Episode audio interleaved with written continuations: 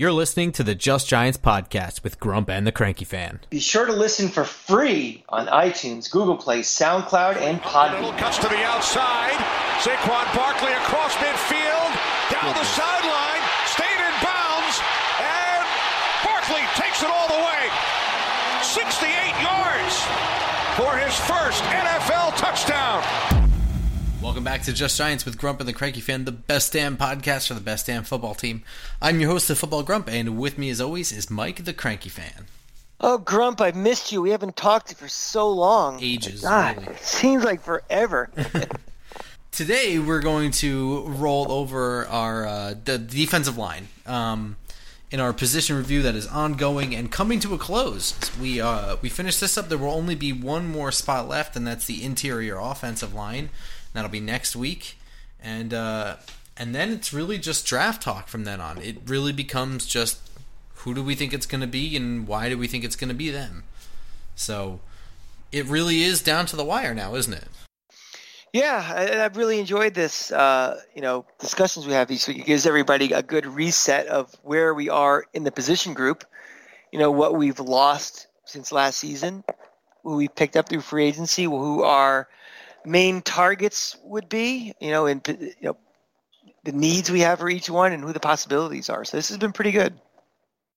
Yeah, I agree. Um, you know, this week we're going to a um, a group that I think is overlooked by a lot of Giants fans, and understandably why.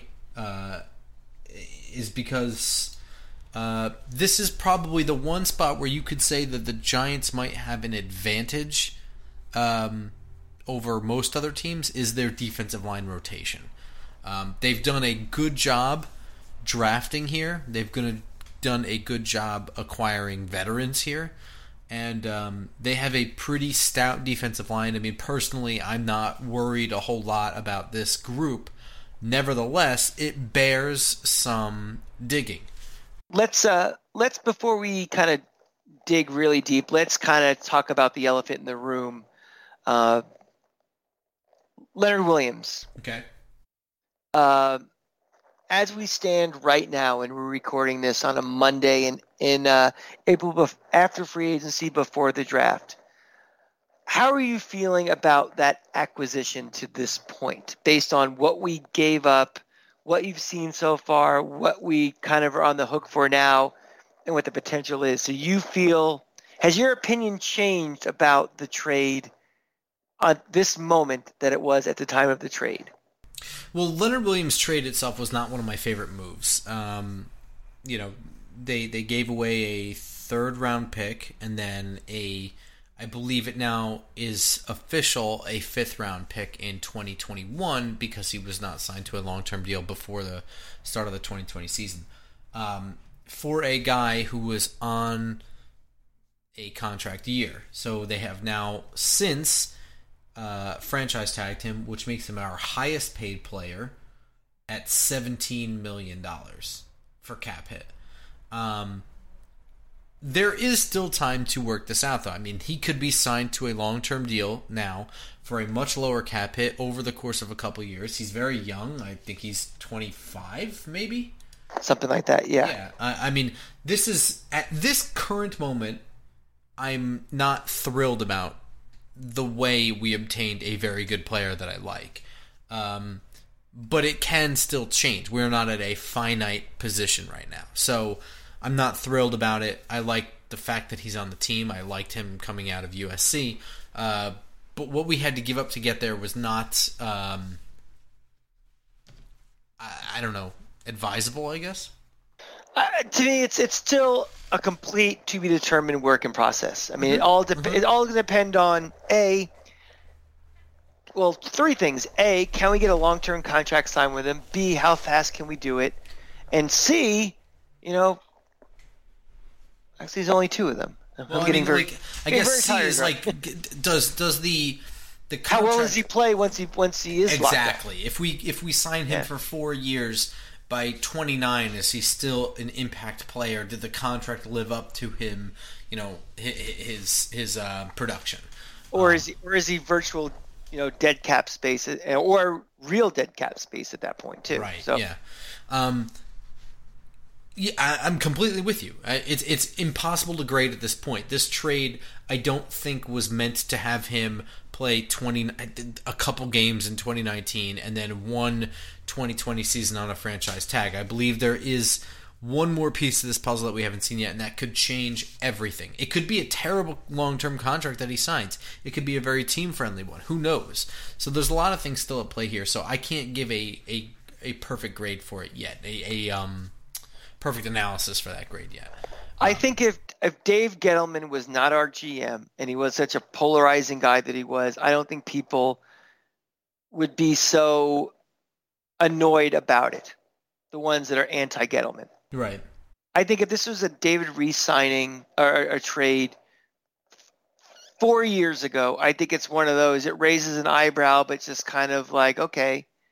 Uh, but I just think that you know it's the same like with politics when you're you know when you have a politician where the other side doesn't like him, they are going to you know start picking nits with every move and think it's the end of the world everything that's said or done. And I think this is falling into that a little bit where, you know, people just don't like Dave Gettleman. They just, you know, this is this is one of those aha. This is this is going to be his Waterloo. This one trade, which again, as we've said on this show many Wait, times, his, his Waterloo. Man, don't you know your history? Isn't it Watergate? Isn't that the Water- phrase? Hey, jackass, get your world history.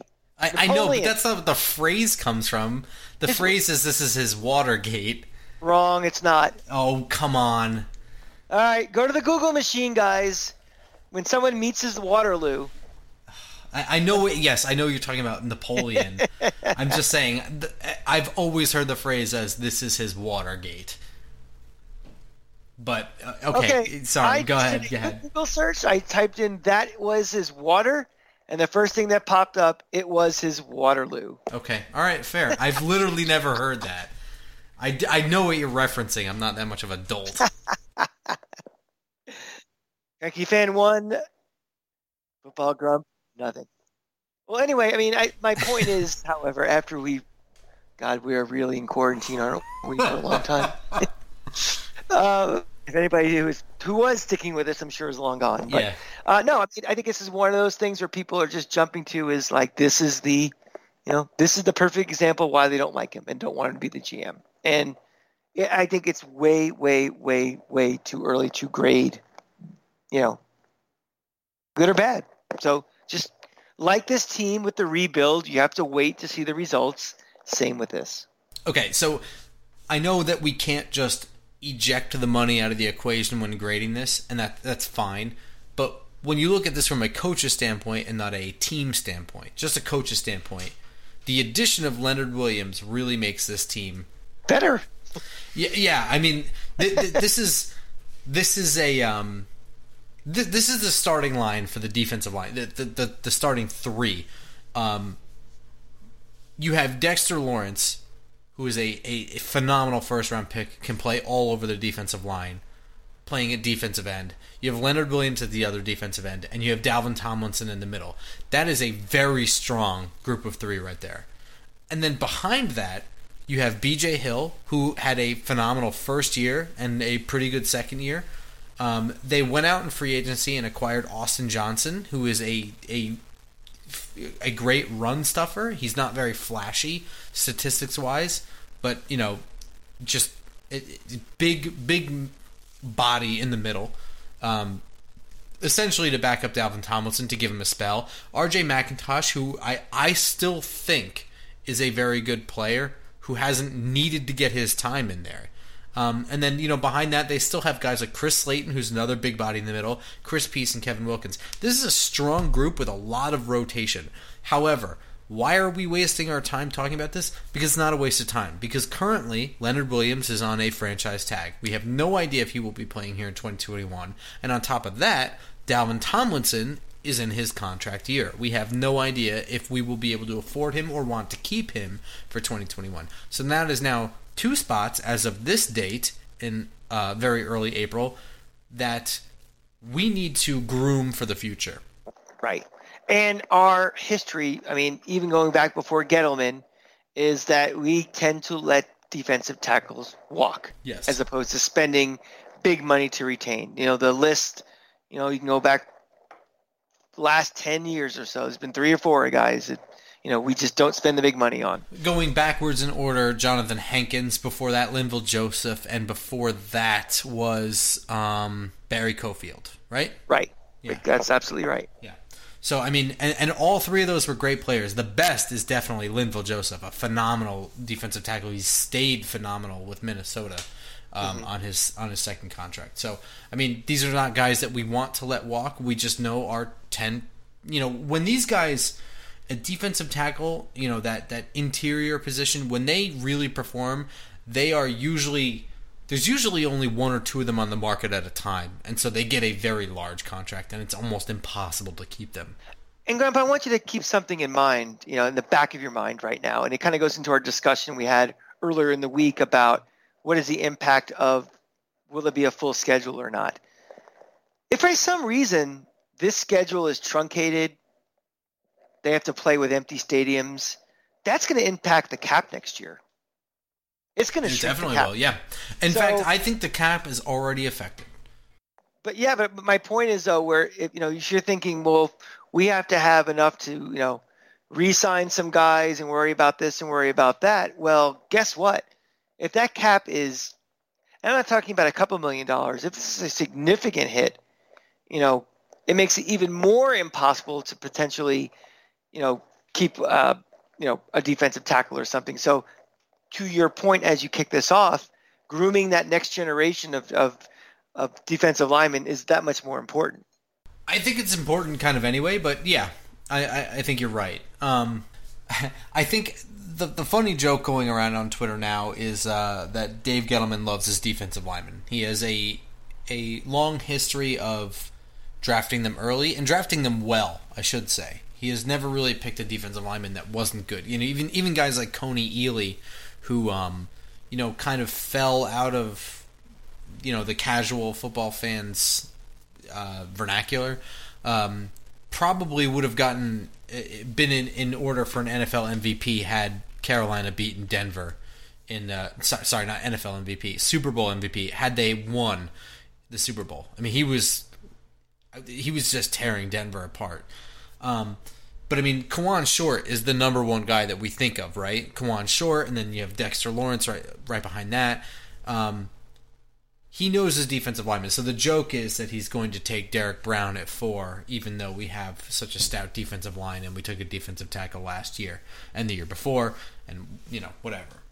Well, the thing is, you know, Grub, next to left tackle, it's one of the most expensive positions to replace. I mean, so there is a there's a value, and even if you don't necessarily need it as need number one to do that, the question is, we have so many needs on this team. Does he do that again? Right. And I, I think it's kind of silly. I don't think there's a, a real chance that Derrick Brown is taken unless, unless, unless uh, a trade down scenario happens and, um, you know, offensive tackles off the board and so is Isaiah Simmons. And then the best guy on the board is Derrick Brown. I think there's a chance, yeah. But only in that situation. I think it comes down to if those needs are off the board at that point, then okay. Um, and again, like, and we like we've been saying is kind of our growing theme for this is whatever happened before, there was specific reasons why it happened, not just because he loves to pick, you know, specific position or or specific guys. And this might be one of those things where the, the situation dictates who he picks. Right, right. Um, having said that, you've watched Derrick Brown in person, or no?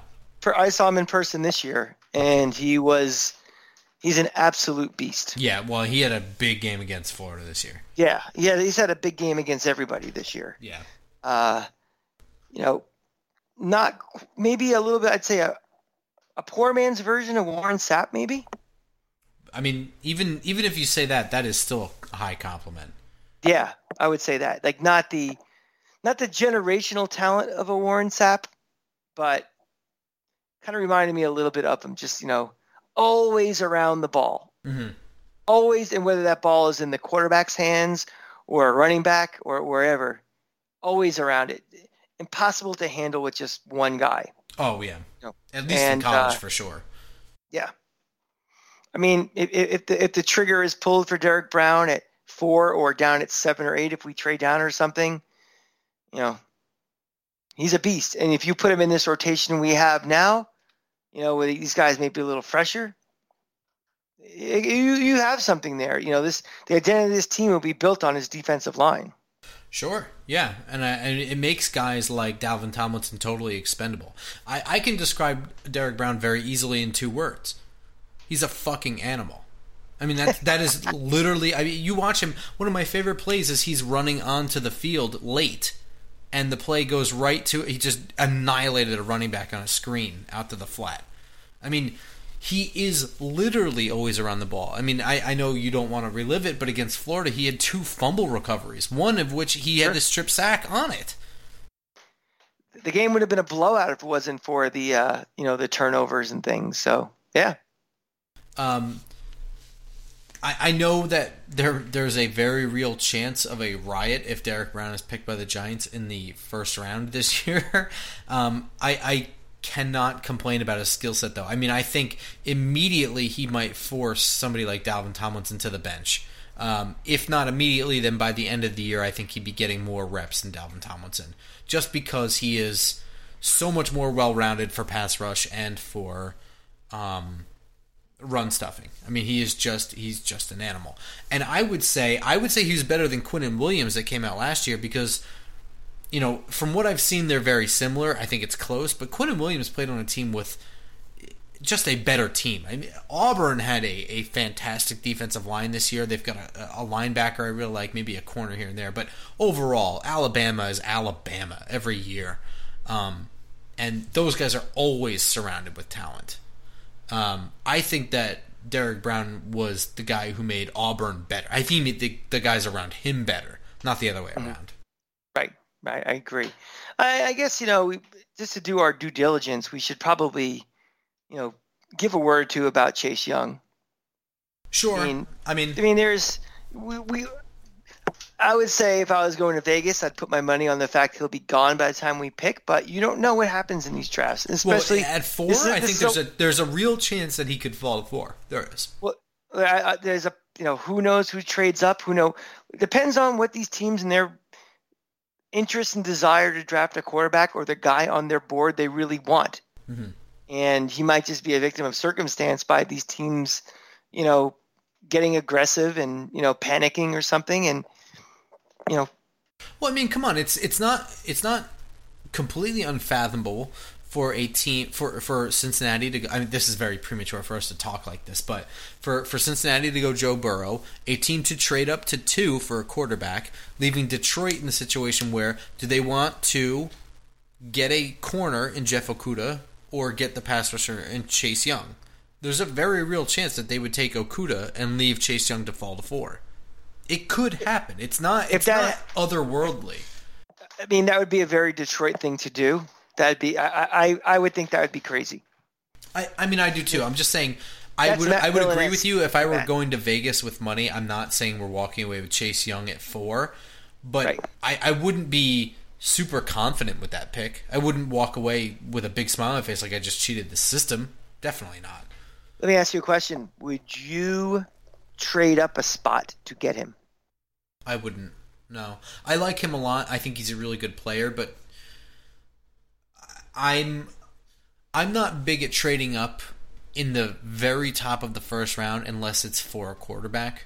You know, when you when you when you trade in from the the second round into the late first, or or if you're in the middle of the first to trade up for a guy who's falling for no reason, you want to make sure you get him. Those are all different circumstances we can talk about. But when you're already in the top five, I'm not a big fan of trading up any further unless it's for a quarterback that you know isn't going to make it. If you're trading up to two for a Carson Wentz or something like that, that is totally explicable in my opinion. It makes sense. It's rational. You know, you, you got you make sure that's your guy. You're not just trading him because he's a quarterback and he's the second best. But that that I get. When you're already in the top five now, you sit pat. You wait for trade offers to come to you. I agree, and I think it's very simple for me. Is that this team has a lot of holes. This is a very bad football team still, and I think the incremental difference of Chase Young over who else you can get it for is not great enough to me to offset the fact that, you know, there's going to be a cost to go from four to three. And it might be a third round pick. Could be a you know, a second round pick. Could be a fifth round pick. This team needs those picks badly to build this core still. And again, I don't think that incremental difference of Chase Young over the next guy is that much greater to offset that. So I would not trade up. Yeah, I'm I'm totally with you.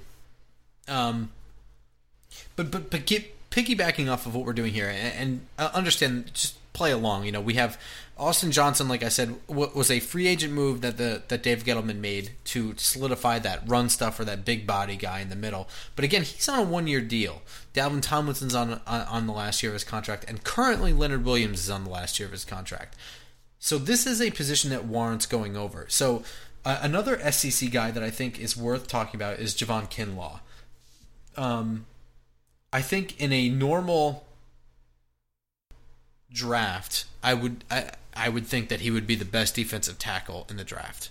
I really I, his quick step off the ball is really amazing. It's almost like he knows the play.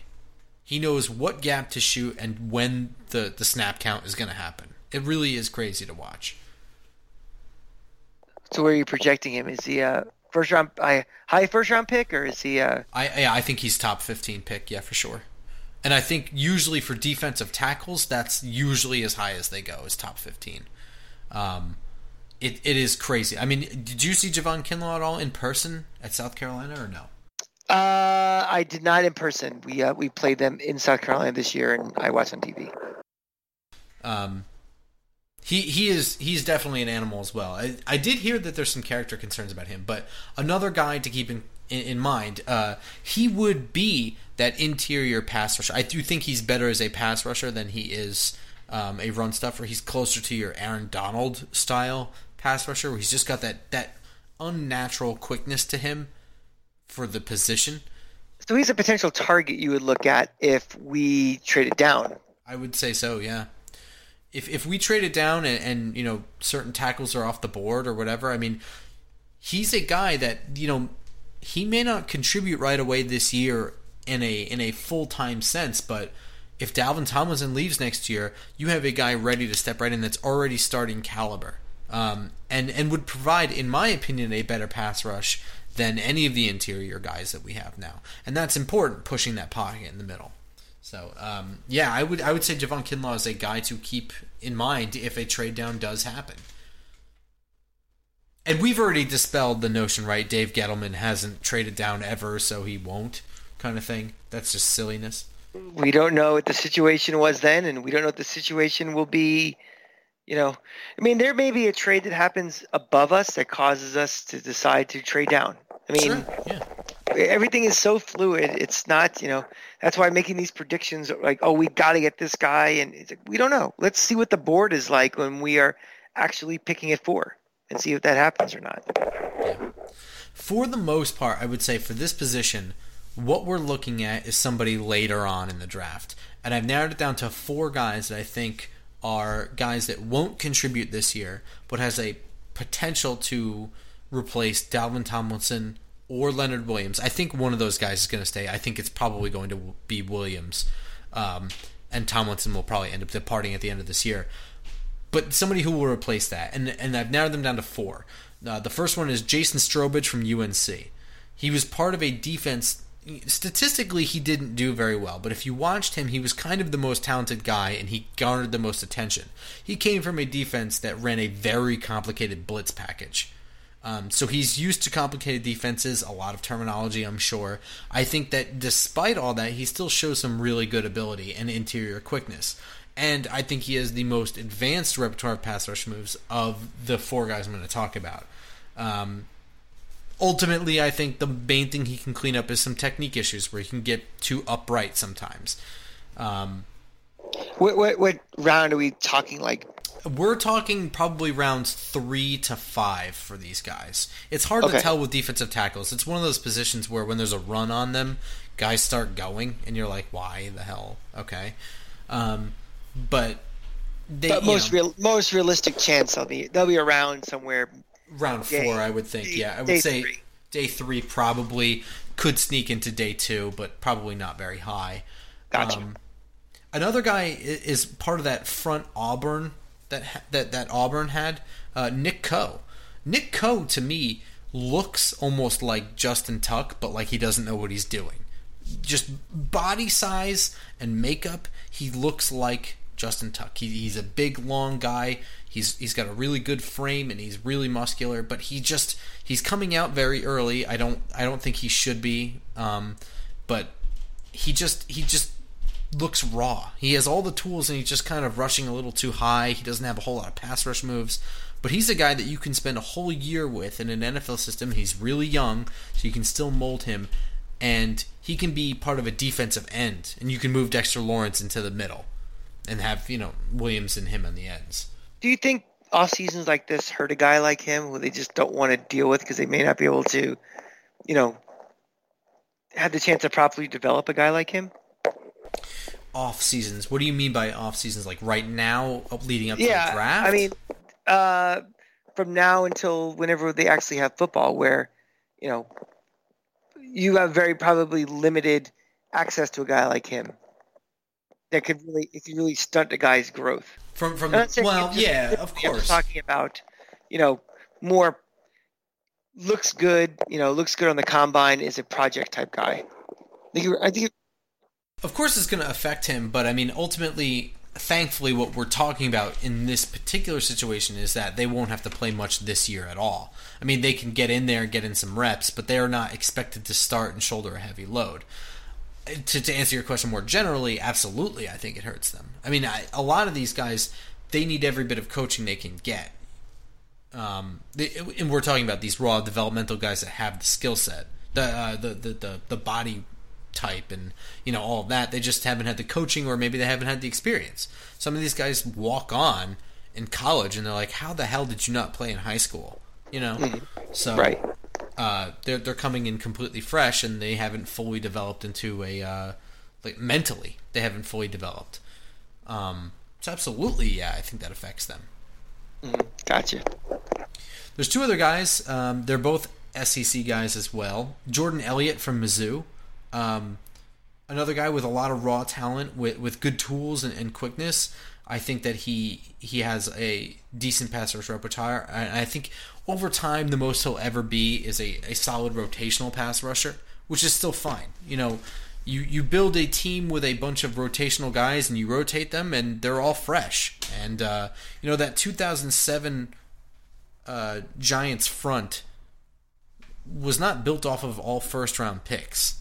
You know, you, you had your Justin Tuck and your Michael Strahan and your Osi Umenyiora, and every other guy that kept them fresh was just somewhere in between. You know, so guys like this are important. Exactly. You need glue guys. This is a this is a position where you need to keep bodies fresh. And that's it. You know, that's that's just as important almost as the skill set that they have.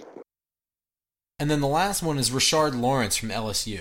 Uh, he's kind of interesting to me. I mean, he's almost exclusively from like a three technique inside to a zero technique, only because he's kind of short. He doesn't have the length that you'd really want for, you know, a, a three four front kind of guy. He's stout though. I mean, he's only six two, but he has a lot of weight to him. I think he's over three hundred pounds. And if you watch him, he hasn't really even developed a whole lot of hand fighting technique or, or anything like that. He just has great interior quickness and just brute strength. I mean, you watch him, he always, it's just a bull rush and he just pushes linemen into the pocket. He is very strong. Um, and I think with some NFL coaching and being around other players that are more experienced and, and you know, have figured out ways, he can be a um, part of that you know rotation, pushing the pocket with some fresh legs. Legs. What did I say? Wings. Wings. Yeah, pushing the pocket with some fresh legs. Going off my chicken parts here because I'm hungry. Jeez. But I mean, though, I mean, of course, he also came from a uh, national championship team, so you know he's going to be one of the later ones. I, I put these in order from where I thought they were going to go in the draft, so he might go much. He might be. We were looking at day three for sure, round five probably. yeah, that- that LSU defense was not the reason won the national championship either. It was a, No. a little leaky. wasn't the greatest. They've had better pass rushes in in the past. They've had better you know rush defenses in the past. But you know, you're right. He might get a little extra uh, love because he was a um, you know part of a national championship team. Sure.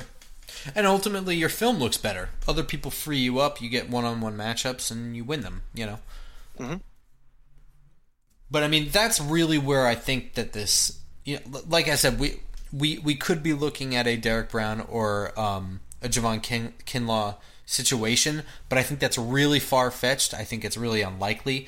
These are the four guys I really think could end up on this team as a defensive end or a, or a defensive tackle, um, depending on the guy. And we're looking more late day two into day three situation. Yeah, I would- would be. I would not be surprised at all if we do get one for sure. Because for the exact reasons you said. Yeah. I mean, this is we are. This rebuild is not for immediate needs, but also for the long, longer term roster balancing of what is needed. So Yeah, yeah, and and Dave Gettleman understands that, and he, he's not going to be he he is willing to pay young talent. I just don't think he's going to be willing to throw down the money necessary to keep a guy like Dalvin Tomlinson, especially if he has an outstanding year this year, which he could have. agreed. Yeah.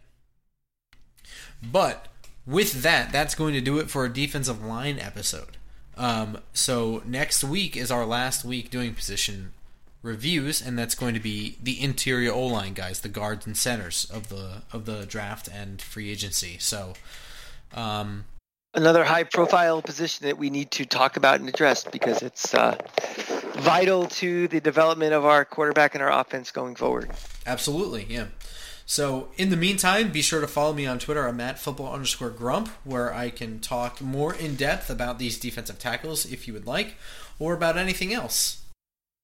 Catch me as always at the Cranky Fan, where I'm talking about everything. I'm trying to pass the time as we all sit in isolation and uh, quarantine as we're getting all through this together. So uh, just hang in there, everybody.